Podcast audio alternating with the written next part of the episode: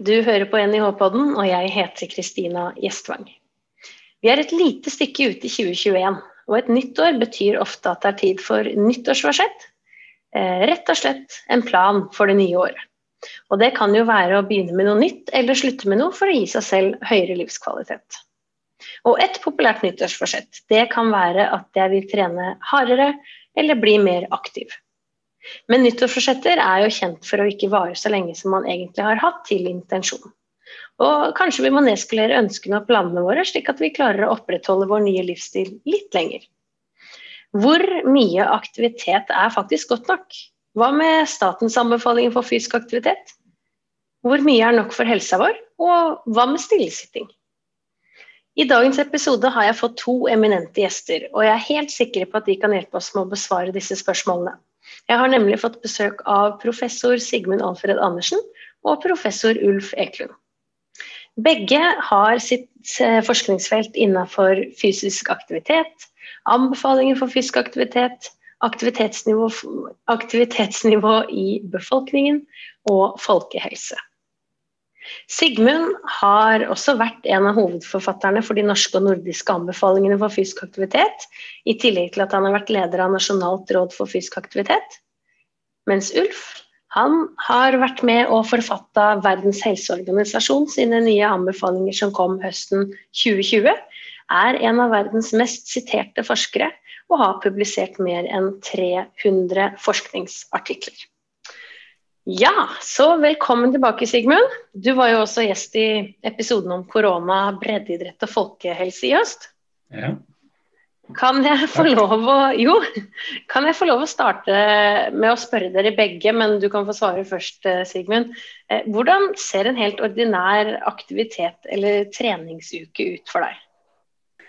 Ja, altså jeg, jeg er jo veldig glad i å, å gå eller sykle til og fra, fra, jobb, så det gjør jeg hele året. Uh, og Når det gjelder trening, så, så, går jo det litt sånn opp og ned. Men uh, normalt så er det to til fire ganger i uka. Og, og, nå for tiden så driver jeg med det som er så morsomt, nemlig å sitte på en sykkel inne og spinner.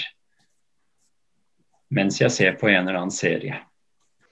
Og da er det i stedet for å sykle til jobb fordi at det er hjemmekontor om dagen, eller? Ja, nei, fordi altså, Den transporten til og fra jobb det er ikke store greiene. Men uh, nei, det er for, å, for å, å, få litt intensitet, så sitter jeg og så, så sykler jeg. Og, det, og, jeg trives med det. det jeg likte å jogge i, i gamle ja. dager. Men det, det, går ikke så bra. Dårlig kne gjør at det er vanskelig. Det er sant. Og det er jo noe vi kan snakke om litt senere i episoden òg, kanskje. Det med å Eh, tilpasse aktiviteter ut ifra sitt eget utgangspunkt. Velkommen til deg, Ulf. Din eh, første opptreden her i NIH-podden. Ja, takk. Vi kan jo fortsette med deg. Hvordan ser det ut når du skal være aktiv eller trene i løpet av en uke? Ja, jeg visste jo du skulle stille det spørsmålet, så jeg tittet på Jeg tittet på uken. Eh, og vi vi er heldige at vi har fått litt snø her. så uh, Forrige uka ble det vel uh, tre økter på, på ski. Uh, langrenn i opptil två timer per, per økt. Uh, jeg fikk til en styrkeøkt, og jeg fikk til en, en intervalløkt på Eh, jag, jag har tyvärr också lite problem, jag kan inte springa så mycket så jag, jag brukar köra intervaller i, i antingen en här crosstrainer eller en sånn sån här eh, trappmaskin som man går i en trapp. Att, eh, ja. Men jag, jag, brukar försöka få, faktiskt få till eh, fem, fyra, fem träningspass i, i veckan. Eh, målet åtminstone. Och det brukar jag lyckas med. Og jeg vil jo anta, eh, med tanke på deres arbeids... Du er veldig aktiv. Ja, og både med tanke på deres forskningsfelt og, og, hva dere arbeider med til daglig, så vil jeg jo anta at dere er veldig opptatt av å kanskje oppnå eh, anbefalingene for fysisk aktivitet. Det er jo noe vi kan fortsette med. Og da er det jo sånn at eh, både Helsedirektoratet, Verdens helseorganisasjon osv. anbefaler jo både barn, unge, voksne og eldre at vi er i aktivitet i 150 minutter i uka av moderat til høy intensitet. Og Det vil da si eh, ja, 20 minutter hver dag, 2,5 timer totalt i uka. Og hva er bakgrunnen for akkurat den anbefalingen? Jeg begynner. Ja, altså øh, øh, Anbefalingene for fysisk aktivitet de, de hviler på uh, mange, mange hundretusener av undersøkelser.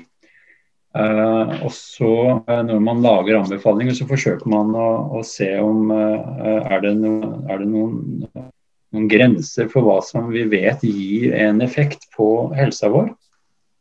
Og de tilfallingene som de ja, siste 20 årene nærmest, de, de, har ligget på at man skal ha moderat intensitet, ca. en halvtime hver dag. Uh, og så er de jo blitt modifiert. Eh, og, og, nå senest i, i, høst, med det arbeidet som Ulf har, har, jobbet med, så holder man fortsatt på, på 150 minutter for, for voksne eh, til sammen per uke, eller, eller, eller, mer. Og Grunnen til det er at det er et nivå hvor man, man vet ut fra mange studier at det gir én helseeffekt. Det handler om å forebygge tidlig død eh, og enkelte av de store sykdommene, hjertear og kreft. Og psykisk helse også. Mm. Så bra. Jeg tenkte, jeg har litt lyst til å spørre deg, Sigmund, om kan du utdype litt hva slags aktiviteter snakker vi om? Er det å gå rask tur i skogen, eller kan jeg vaske huset? Så jeg vil jo anbefale at det første går rask tur i, i, eh, moderat intensitet. Det, det, handler om en intensitet som krever et visst uh, energiforbruk. Uh, og det energiforbruket som når man skal ligge i moder, moderat intensitet, så er det uh, å gå, uh, tusje gå i, i, i sånn noenlunde tempo. Uh, som, som, som, man nå har lagt opp til, så, så vil det gjøre at du forbedrer hvermannsen. Uh, det er jo mange som, som er, liker å ha mye høyere intensitet, og de, de, kan, de kan redusere denne her målsetningen. Derfor så at, at man kan ha erstatte moderat intensitet med Eh, og da vil, eh, vil eh, sånn som istedenfor så vil det være tilstrekkelig med 75 minutter. Det å ønske våre sånne ulike typer av hverdagslige aktiviteter, det er utmerket. Jeg tror ikke isene bare vil erstatte dette med å gå f.eks. turer. Ja, så nå har vi jo da snakka om Eh, at anbefalingene er 150 minutter fysisk aktivitet i uka. Men så har det kommet noen nye anbefalinger. Uh, Ulf, kan du dra oss igjennom hva er det som er nytt, og hva er det som er forskjellen mellom de gamle og nye anbefalingene? Vi har jo kommet med nye anbefalinger uh, etter et ganske grunnleggende jobb uh, der vi tittet gjennom den vitenskapelige litteraturen på sambandet mellom fysisk aktivitet, stillesitting og, og, og hälsa. Uh, og de her anbefalingene kom i november 2020. Och den första anbefalingen går helt enkelt på att all fysisk aktivitet teller. All fysisk aktivitet kan ha eh, positiva effekter på hälsan. Och det, det grundar sig på väldigt många studier som har visat att Jämför man de som är helt inaktiva med de som är lite fysiskt aktiva, de uppnår inte anbefallningarna men de är inte heller helt inaktiva, så ser man väldigt tydliga hälsogevinster. Sen har man ändrat den här 150 minuters anbefallningen och säger att eh, det ska vara 150 till 300 minuter utav moderat intensitet varje vecka.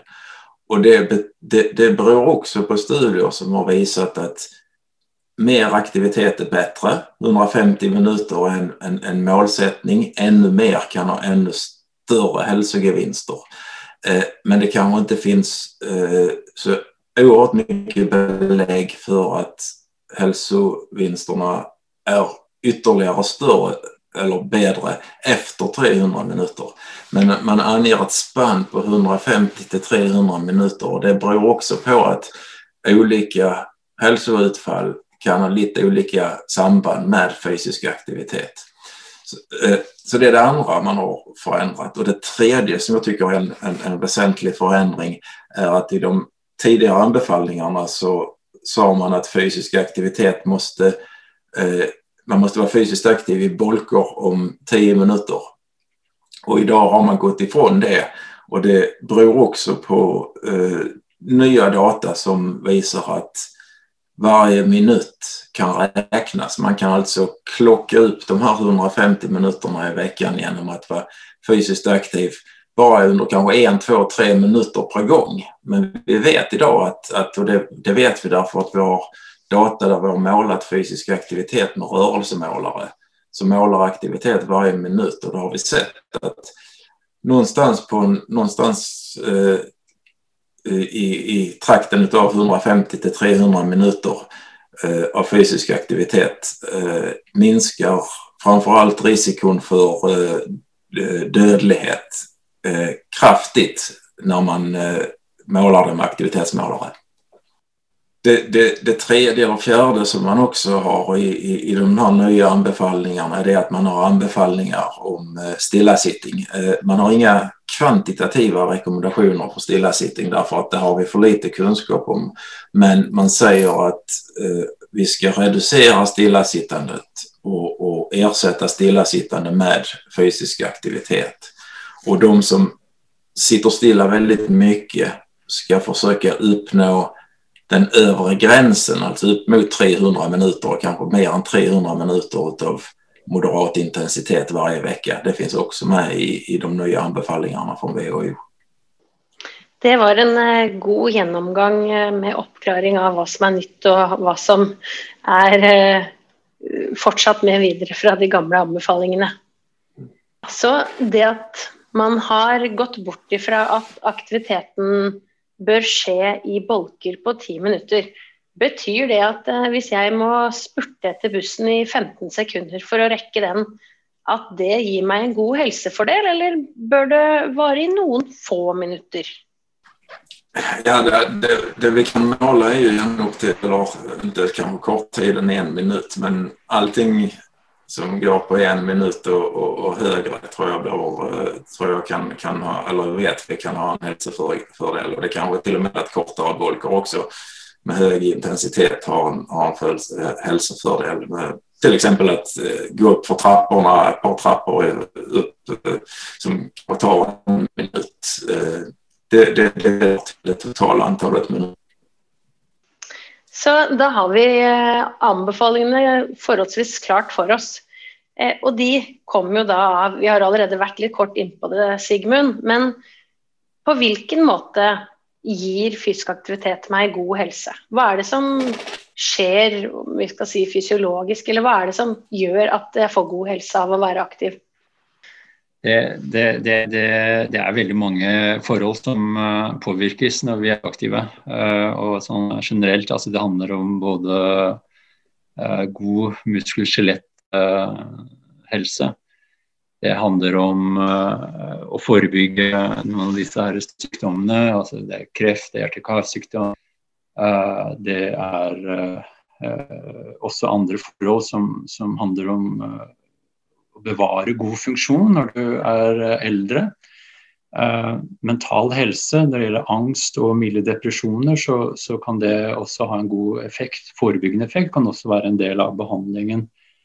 Uh, det, er, det, er, ikke ulike forhold som, som skjer i kroppen når man er aktiv, som er gunstig for veldig mange prosesser i kroppen, og som også er gunstig og viderebyggende på flere, flere sykdommer. Eh, det tror jeg vil føre for langt om vi skal liksom gå inn i detaljer. Eh, men kanskje en av de, de, som jeg selv har jobbet en del med, det er jo det er diabetes, diabetes type 2. Det som kalles alders, eh, aldersdiabetes. Eh, det, der virker regelmessig fysisk aktivitet veldig viktig på det som eh, handler om sukkerstoffskifte, karbohydrat, metabolismen. Hvor det gir en, en veldig klar og sterk effekt på, på, på, på denne. Og det er både i forebyggende, men også som en del av behandling av regelmessig fysisk aktivitet Så bra. Jeg har jo sendt dere noen spørsmål i forkant uh, for at dere skulle forberede dere. Og så sitter jeg nå og hører på, og tankene flyr litt. Så jeg har litt lyst til å ta dere med på et eh, eh, hva skal jeg kalle det, en tankeeksperiment som jeg tror dere kan få svart på uansett. Fordi at vi har allerede snakka litt om at disse anbefalingene de har jo kommet av eh, en del forskningsstudier hvor man opprinnelig ba en stor populasjon om å selvrapportere aktivitetsnivået sitt, og så så man vel på noen assosiasjoner da, til helsevariabler. Og så har det vel kommet mer og mer de siste åra objektiv måling av fysisk aktivitet. Men så vet vi at når vi spør folk om hvor aktiv er du, så er jo overrapportering ofte noe som kan skje. Og så har vi anbefalinger som i utgangspunktet ble utarbeida med bakgrunn i selvrapportering.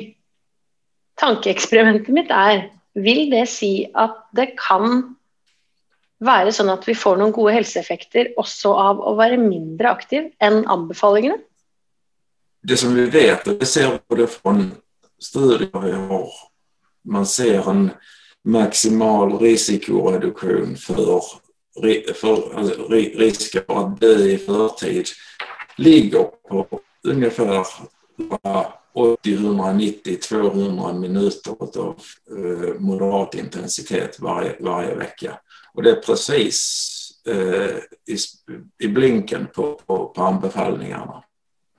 Det, er jo, det syns jeg er ganske interessant å høre, Ulf. Eh, med det at man egentlig har funnet ja, ganske like resultater, da, men ved to forskjellige måleinstrumenter. Jeg skulle si, jeg skulle si at uh, uh, i veldig mange av de undersøkelsene som er gjort i Norge når det gjelder forskjell på menn og kvinner, og aktivitetsnivå så, så, er det nesten uten unntak har alle de, de, undersøkelsene de viser at menn er mer fysisk aktive enn kvinner. Når vi nå ved flere anledninger har målt eh, dette ved, ved, ved sånne det, eh, aktivitetsmålere, så uh, stemmer ikke det. Uh, menn har, som du sa i sted, uh, en tendens til å overdrive sitt aktivitetsnivå, mens de sier omtrent det de, det de faktisk har. Når vi har brukt disse aktivitetsmålerne, så, så er menn eh, ikke mer fysisk aktive enn kvinner i voksen alder. Og bare for å legge til informasjon om det poenget du nevnte innledningsvis. Det er jo ganske interessant. og Jeg tenkte vi skulle gå litt videre. Vi har allerede snakka litt om at hvis du er helt eh, inaktiv eller lavaktiv, så vil jeg få, eh, kunne få en bedre helse av å bare øke aktivitetsnivået mitt eh, litt. Selv om jeg kanskje ikke tilfredsstiller anbefalingene. Men hva hvis jeg hører på nå, og så har jeg oppfylt aktivitetsanbefalingene over flere år? Hva, må jeg nå øke aktivitetsnivået mitt igjen og igjen for å oppnå samme gunstige virkning som i begynnelsen, eller hva skjer hvis jeg har vært fysisk aktiv over flere år? Jeg tenker at det er viktig her å, å, å gjøre en forskjell på helse og prestasjon. Om man er regelbundet fysisk aktiv, så man oppnår anbefalingene uke ut og uke inn, så kommer det ha en, ha, ha en positiv effekt på hälsan når man kommer definitivt å ha en bedre hälsa jämfört med de som er inaktive og kanskje ikke uppnår anbefalingene. Eh, men det er ikke helt sikkert at man förbättrar sin prestation. Men, eh, så det, spörsmålet är vad, vad, vad är syftet? Är syftet med aktiviteten och träningen att förbättra prestationsförmågan eller är det att bibehålla eller förbättra hälsan? Jag tänker att ska man förbättra prestationsförmågan oavsett om det är, är sin, sin aeroba kapacitet, sin kondis eller sin styrka, då måste man ju förändra sin träning och man eh, variera träningen och man kanske måste förändra intensiteten i träningen. Men för att bibehålla, bibehålla en god hälsa så, så det vi vet i dagsläget så, så är ju de här 150 till 300 minuterna eh, det som, det som, eh, som krävs för att, för, att, för att bibehålla en god hälsa helt enkelt. Och då är det uavhengig av eh, hvor lite eller mye aktiv jeg rett og slett har vært de siste åra? Ja, altså det er jo så at fysisk aktivitet er jo liksom en, eh, säga, en färskvara Og, og, det er jo man, man, vi vet jo fra altså experimentella studier viser jo at vi en, kan få en positiv effekt på la oss si, blodtrykk og glukosmetabolism bare med en enda aktivitetsøkt. Men vi måste ju upprepa de här aktivitetsökterna och komma upp i de här 150 till 300 minuterna för att vi ska ha den här långvariga, ska vi säga, kroniska positiva hälsoeffekten. Og Det er veldig fint at du også understreker det at det vi har fokus på i dag, det handler jo om det å være aktiv eller det å trene for å få god helse. Og ikke nødvendigvis det å prestere bedre. Um, men jeg sitter her og tenker litt, Sigmund. Hvis jeg som person ikke identifisere meg sjøl som en som er aktiv eller liker å være aktiv. Eh, hva, har du noen tips til hvordan kan jeg komme i gang, eller hvordan kan jeg faktisk eh, få tilfredsstilt disse anbefalingene når jeg egentlig ikke skjønner helt hvorfor at det er viktig? Ja, altså det der, eh, Jeg tror ikke, uansett anbefalinger, så tror ikke jeg at vi klarer å nå alle. Eh, og enhver må jo få lov til å styre over sitt eget liv. Eh, jeg tror at når man skal nå folk som, som kanskje har lyst til å være aktive, men som ikke er så veldig aktive, så, så er det jo om å gjøre for dem å finne en eller annen form for aktivitet som de liker Uh, og da har jeg jo nevnt tidligere det å gå er jo veldig enkelt. Det å gå i nærmiljøet. Men det, det, å, eh, det å, å, å, gå veldig hardt på personer som, som, ikke har lyst til å være aktive, de, da må de få lov til å ta det selv. Uh, men mange opplever jo når de begynner å bli aktive, uh, en, en, slags glede i å bevege seg. Altså Nå er vi på lave da er vi ikke ute og trener, men de, de, de har en greie å komme ut. De får et pusterom uh, ved å være, være litt aktiv. Uh, hvordan man best mulig skal få tak i dem som er inaktive uh, og som ikke har lyst til å bli aktive, gjennom godt svar på.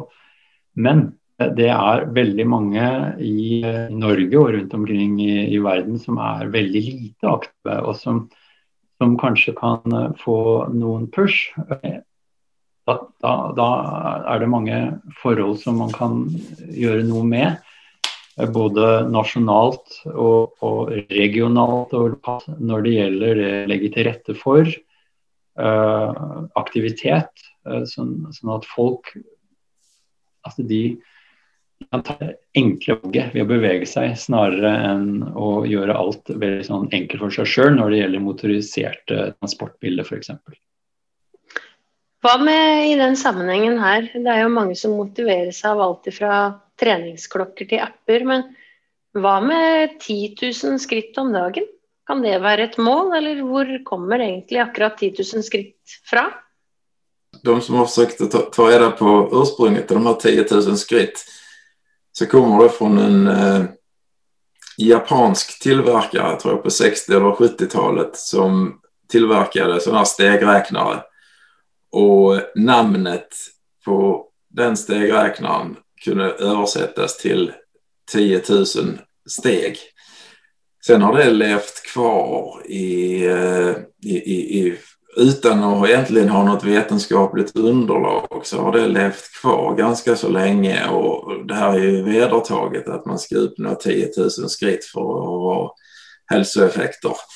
Det har ju kommit en del studier, bland annat en studie som vi gjorde i, i, i Norge och ett par amerikanska studier som har, har visat, och de har kommit här under de sista åren, och har ju visat att eh, det där med 10 000 skritt, det, det stämmer nog inte helt. Det ser ut som att man har hälsoeffekter på betydligt mindre antal skritt per dag och de optimala hälsoeffekterna ligger kanske någonstans kring 8-9 000 skritt per dag. Nu har man, ska jag säga att nu har man också i, i de här studierna som jag refererar till nu så har man ju tittat på sambandet mellan antal skritt per dag och eh, risiko för, för eh, dödlighet eller premature mortality som man sier på engelsk? Ja, nei, jeg skulle bare si at uh, dette med 10 000 skritt per dag uh, det, altså, Klarer man det, så er det veldig, veldig flott. Men, men, jeg tror det vil være en litt sånn hårete målsetning for en som har lenge vært inaktiv. Og det merker man jo selv også. Nå sitter, ja, jeg sitter jo nå og prøver å skrive en doktorgrad og har rett og slett en stillesittende jobb. sitter og skriver at fysisk aktivitet er bra. Eh, har en klokke som oppfordrer meg til 10 000 skritt, og det er eh, mange skritt, altså. Det er det. Men jeg tenkte vi skulle gå litt inn for avslutning her, og rett og slett da snakke om stillesitting. Og det er noen år siden nå, men stillesitting ble jo dratt fram som eh, den eh, nye røyken. Og jeg vet at du, Ulf, du har jo forska en del på stillesitting og fysisk aktivitet, og, om det å være aktiv kan kompensere for stillesitting. Har du lyst til å dra oss litt igjennom eh, siste nytt på den fronten? Sen har vi eh, alldeles nyligen publicerat en, en, en, liknande studie där vi målade både stillasitting och fysisk aktivitet med en rörelsemålare. Vi fann väl inte riktigt lika starka samband men vi såg att om man var fysiskt aktiv målat med en rörelsemålare motsvarande sig cirka 30 till 40 minuter om dagen så kunde man i stort sett ta bort hela den ökade risikon som fanns med stillasitting upp mot en 8, 9, 10 timmar per dag. Så det, min, min, slutsats är ju det att eh, det är väldigt många som måste sitta stilla mycket. Man måste sitta stilla mycket på jobbet, eh, bakom en dataskärm eller vad man nu har för jobb. Eh, men det går att motverka och kanske till och med helt eliminera den ökade risikon genom att vara fysiskt aktiv eh, och eh, kanske till och med genom att, vara fysiskt aktiv så man uppfyller anbefallningarna. Men man kanske måste sikta mot den övre gränsen på de här anbefallningarna upp mot en 300 minuter i, i, i veckan. Dette er jo gode nyheter, vil jo jeg si, i hvert fall. Så Ja, för oss som sitter stilla mycket så är det goda ny nyheter. ja, så, så, sitting is not the new smoking. Uh, sånn, uh, det, vi liker ikke det uttrykket så godt. Gjør ikke det. Og så må vi huske på, som Ulf, uh, sier, at vi er nødt til å sove, vi er nødt til å sitte, vi er nødt til å hvile. Poenget er at vi kan ikke gjøre det absolutt hele tiden. Da, det går ikke så bra. Så det med å kompensere for, eh, for en nokså stillesittende yrkesaktivitet, det er ganske smart. Og så er det jo sånn at eh, det, I anbefalingene så ligger det også inne en, eh, en setning om uh, reduser stillesitting, uten at man har satt noe, noe, noe, tall på det. Og Det handler jo om at hvis man reduserer stillesitting, så er man fysisk aktiv. Det er et uh, godt, uh, god avklaring, godt tips her på tampen av episoden. Tusen takk for at dere ville bidra, begge to. Har dere noe sånn take home message som dere har lyst til å avslutte med, så jeg, sier jeg fyr løs. Da sier jeg sit less, move more, and more, the more the better. Det sa han på, på, engelsk. Det er jo utmerket. Nei, jeg har ikke noe sånn take home message uh, utover uh, det poenget som, som, rett og slett Ulf nevnte nå. Men, men, men, jeg kan jo avslutte med å, å, si at hvis det er noen som hører på, som er da unge, så kan jo de påvirke sin familie. sin mor kanskje, eller far, eller besteforeldre, eller onkel og tante familiepåvirkning det kan være, være, effektivt når det gjelder det å, begynne, å få folk til å begynne å bevege seg.